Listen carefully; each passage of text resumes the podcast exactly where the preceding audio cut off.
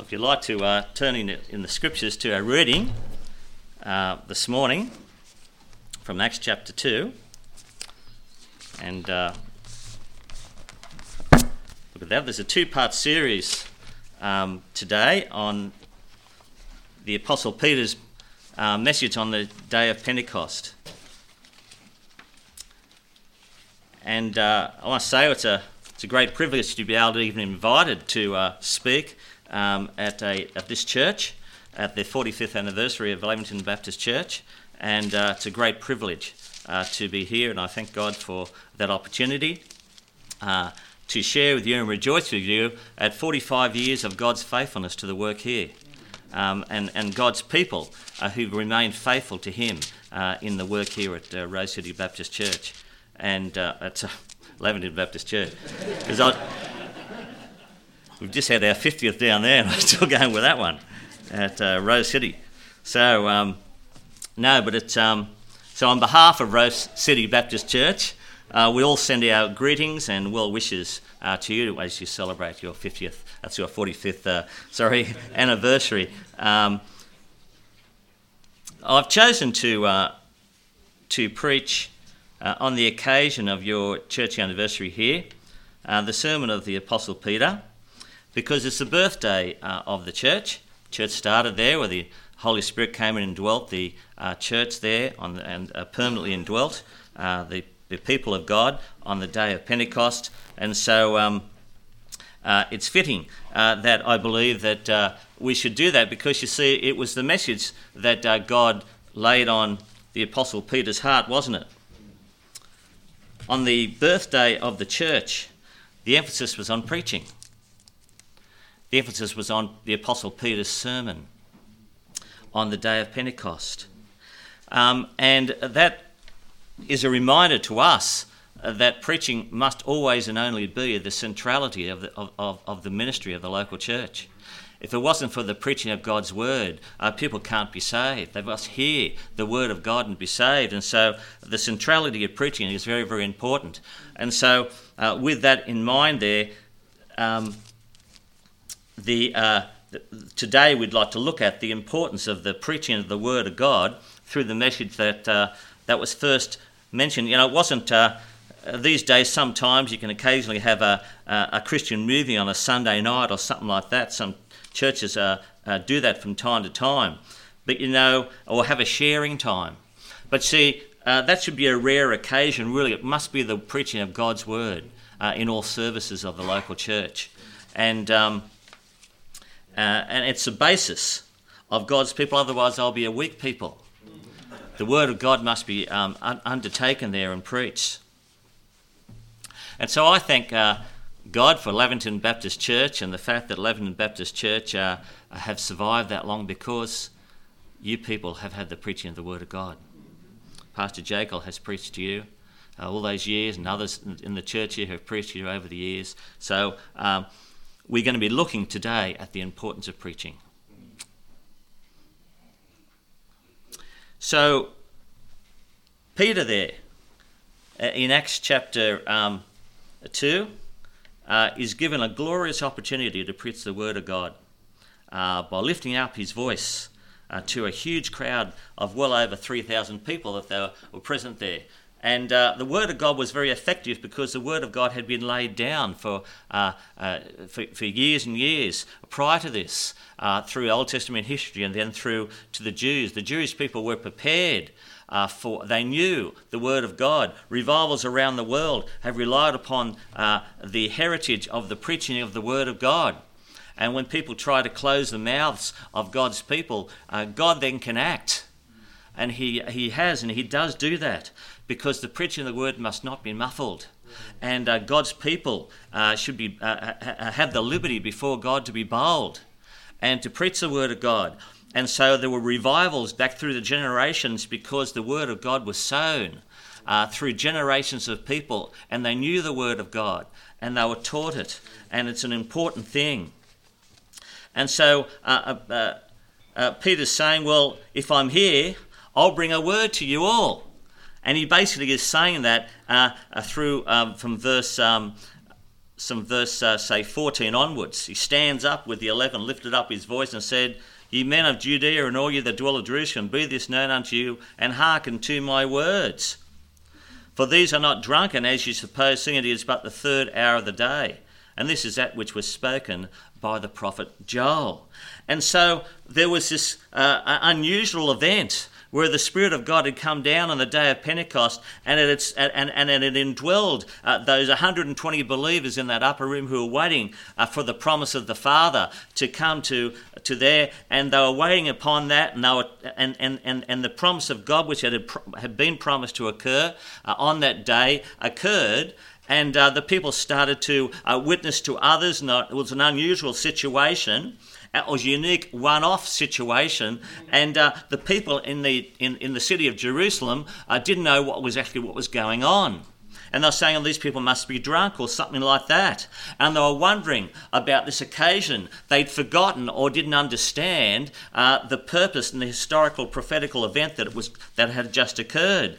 And so the first point this morning is the fact that there was a word given. It was a word of explanation to the people there in Jerusalem. They needed explaining to them what had actually happened that day, what had actually happened there in Jerusalem.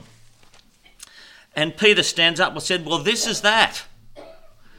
In verse 16. This is that which was spoken by the prophet Joel. This is the explanation for what has just happened. This is what explains the events that are occurring in that time, at least partially.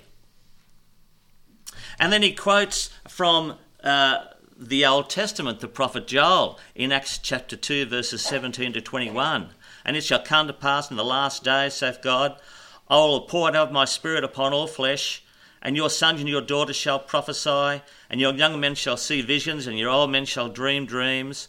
And on my servants and on my handmaidens I will pour out in those days of my spirit, and they shall prophesy.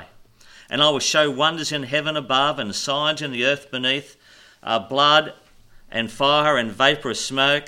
The sun shall be turned into darkness and the moon into blood uh, before that great and terrible day of the Lord come. This is called, this time is called the day of the Lord. And in many, many, many ways, uh, Peter is quoting from a period called the tribulation period there. And during the time, Israel will turn to the Lord and the Spirit of God will be poured out upon them. And see, in Joel's prophecy, if you'd like to turn back to Joel chapter 2 today, we'll just have a quick look at this. In Joel chapter 2 and verse, verse 16. Yes. And this prophecy is divided into two parts. We want to start with verse 28. And it says, And it shall come to pass afterward that I will pour out my spirit upon all flesh. Your sons and your daughters shall prophesy, your old men shall dream dreams, your younger men shall see visions. And also upon the servants and upon the handmaids, in those days will I pour out my spirit. And it's a reference there uh, to Pentecost. It parallels Acts chapter 2, verse 16 to 18 uh, we were just read before, I'll pour out my spirit upon all flesh, and your sons and your daughters shall prophesy, and your younger men shall see visions, and your old men shall dream dreams. And so there's a pouring out of the Spirit there.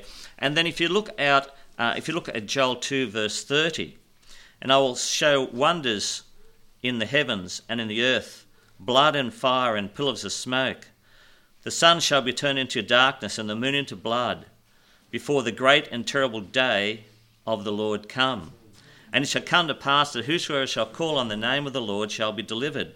For in Mount Zion and in Jerusalem shall be deliverance, as the Lord hath said, and in the remnant whom the Lord shall call. And so, you know, it's a common feature of Bible prophecy um, that some predictions have a partial near fulfillment, followed later by a complete one.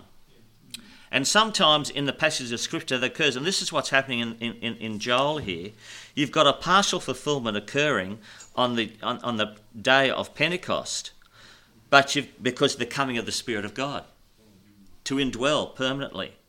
But you've got a complete fulfillment which will occur during the tribulation period because all of Israel will be saved. And there will be a pouring out of God's Spirit in a way, even though the Spirit of God will be removed from, um, uh, from the earth in a sense of uh, His indwelling uh, during that period of seven years. Uh, there'll be people who come to know Christ according to the gospel will be, and they'll believe the gospel and come to know the Lord, and the Spirit of God will work on people's hearts, and there'll be that. But there's even a, a, a more a wonderful pouring out of the Spirit of God when the second coming of Christ comes and the Lord comes to earth. And during that time when he lands on the Mount of Olivet and, uh, and he ushers in the millennial reign, uh, the, the, the, the uh, there will be a, an enormous and a glorious um, outpouring of the Spirit of God. Uh, during that period of time. In fact, the earth shall be full of the knowledge of the Lord as the waters cover the sea. And there'll be a glorious outpouring of the Spirit of God during then. But today there is His, his, his Spirit working uh, to convict people of sin, uh, righteousness, and judgment, and then the, God's people to be filled with the Spirit of God, to be used by, the, by God uh, to, um, to complete His work on earth. And so you've got this partial uh, pattern. You know, in Isaiah chapter 9, there's another illustration of this partial and this complete fulfillment.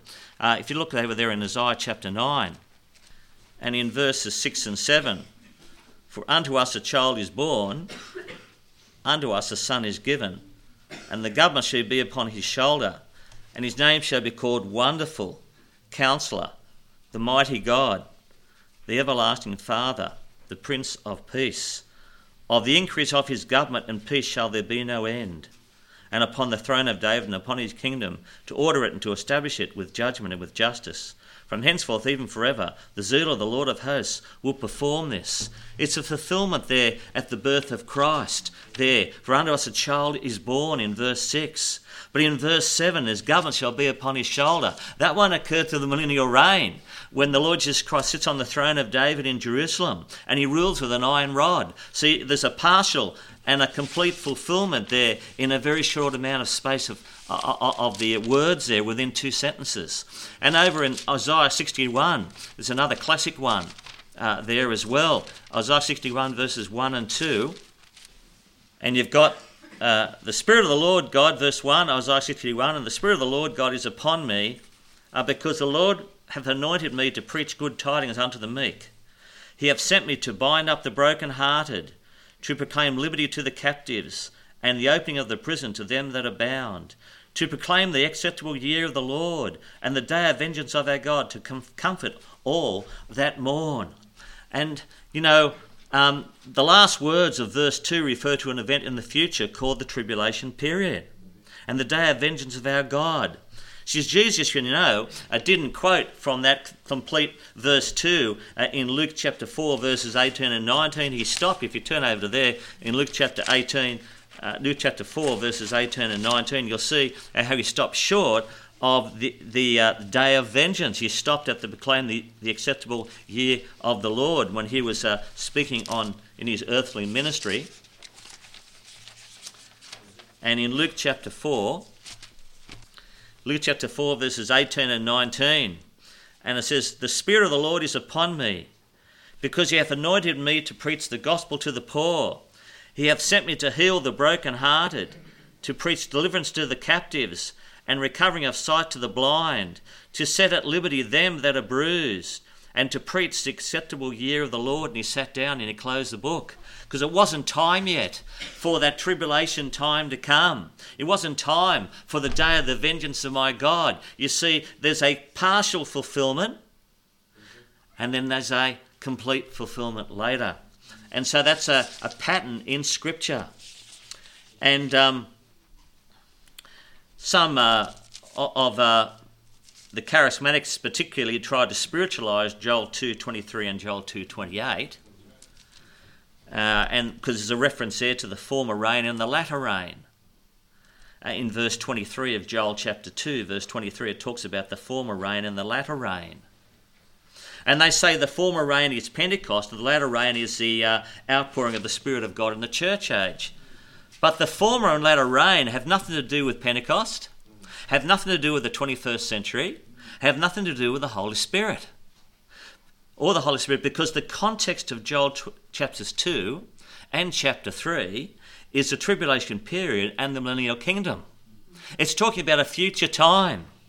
And the outpouring of the Spirit of God was the partial fulfillment on what God will do after the church is caught away in the clouds. And the tribulation of millennial kingdom, just as Isaiah 11:9 says, the earth shall be filled uh, with the knowledge of the glory of the Lord. So there'll be a glorious time of God's outpouring of His Spirit. And today, God is uh, pouring His Spirit into people when they come to know Him as a Saviour, and when they control their lives, they fill Him with His. He fills us with His Spirit, controls our lives, and uses to His glory. And that's the uh, the teaching here. And so we look forward uh, to be used of God in this day and age and to be caught away uh, with the clouds uh, to be ever with the Lord. And then the Spirit of God will come in a, in, a, in a way and manifest Himself to this earth and will usher in that glorious millennial reign. And all Israel at the end of the tribulation period will be saved. All those who survive, every one of them who survive that tribulation, will get saved. Praise God. So it's a word of explanation, isn't it? And then let's turn over back to Acts chapter 2 and verse 22, and we'll look at another word. There's a word of explanation. This is what those verses mean. This is what the event occurs. This is what is happening on the day of Pentecost. And there's also a word about this Messiah that I'm going to preach about. You men of Israel, and the one that you know. Verse 22 You men of Israel, hear these words Jesus of Nazareth, a man approved of God, among you by miracles and wonders and signs, which God did by him in the midst of you, as ye yourselves also know. Him being delivered by the determinate counsel and foreknowledge of God, ye have taken and by wicked hands have crucified and slain, whom God have raised up, having loosed the pains of death, death because it was not possible that he should be held of it. Peter gives three words about Jesus, the Messiah. Jesus is recognized as the Messiah, verse 23. Says, uh, verse 22, Ye men of Israel, hear these words Jesus of Nazareth, a man approved of God among you by miracles and wonders and signs, which God did by him in the midst of you, as yourselves also know. You knew, they knew him. They, they, they, they, they, they'd seen the Lord, they'd heard. In fact, most people in that city would have either seen the Lord be present when he was on earth, of course, at that time. And so um, he, he had personally fulfilled those three and a half years with them. And, they, and, and many had believed that he had risen from the dead.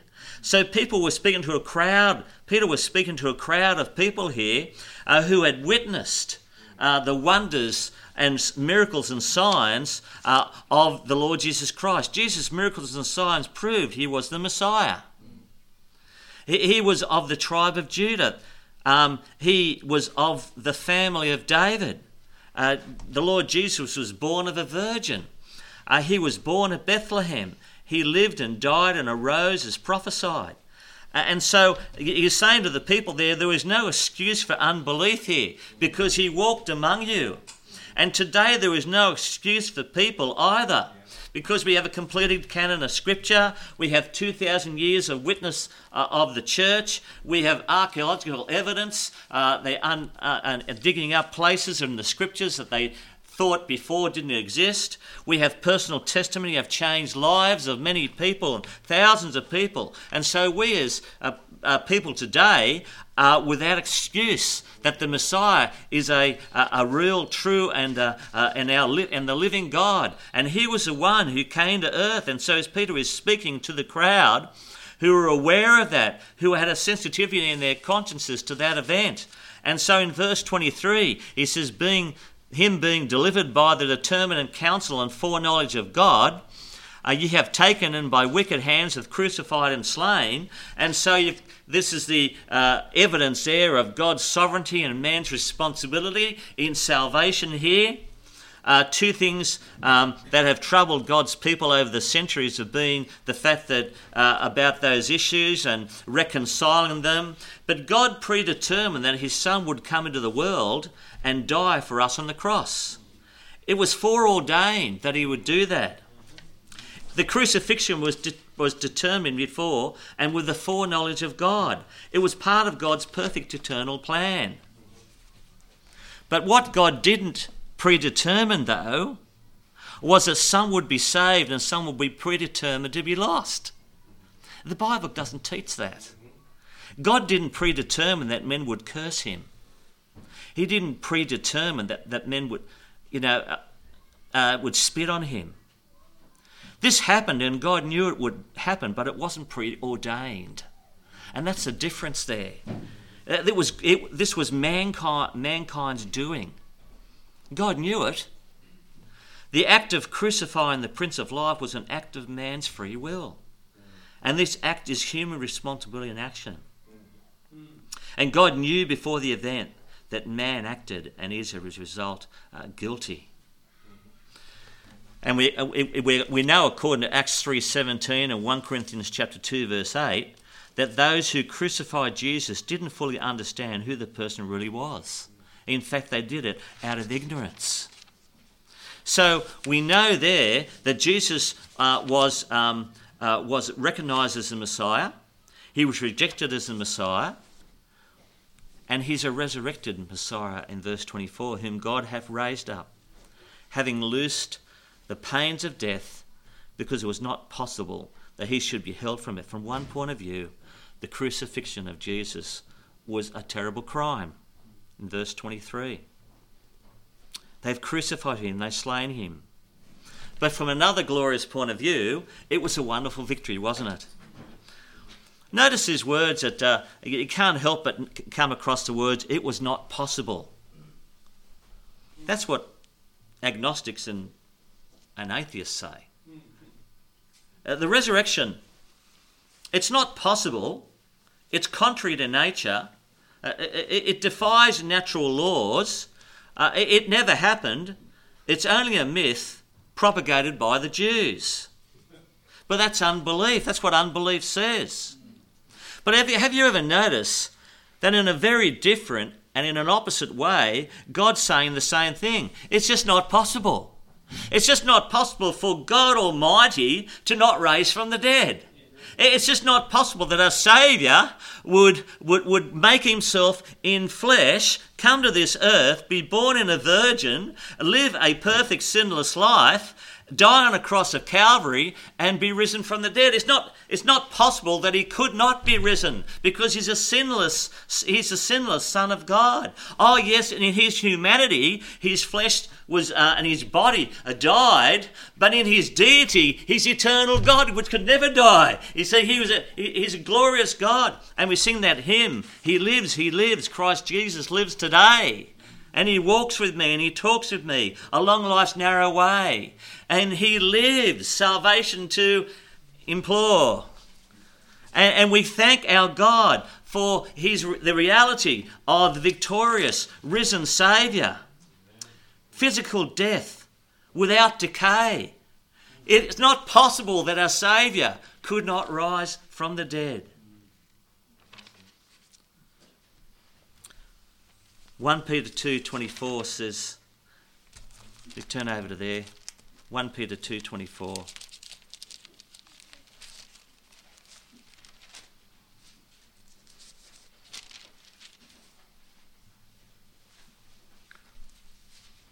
says who his own self bare our sins in his body on the tree that we being dead to sin should live under righteousness by whose stripes ye were healed and after taking sin upon himself he rose from the dead in his resurrected body, leaving sin on the cross and buried in the grave.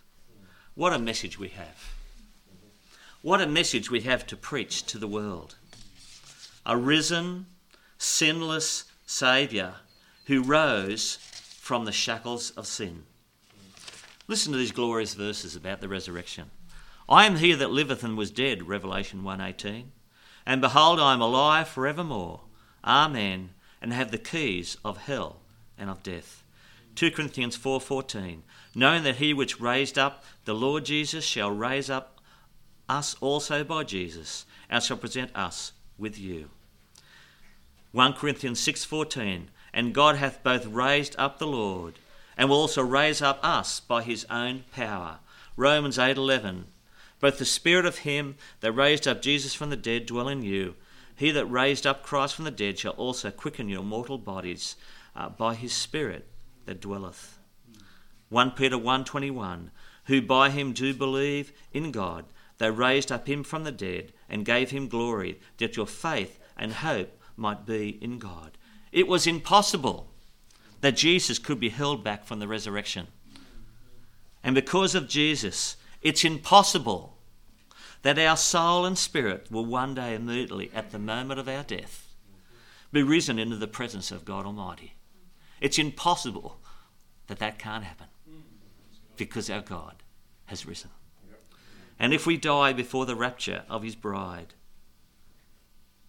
our bodies, though decaying to nothing, will Christ raise up and rematerialize in a miracle, because the miracle working God, and join again with our spirits to form an incorruptible body.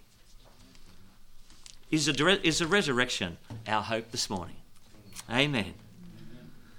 Salvation is such a simple thing. Repent and believe. At the times of his ignorance, God winked up and now commandeth all men everywhere to repent.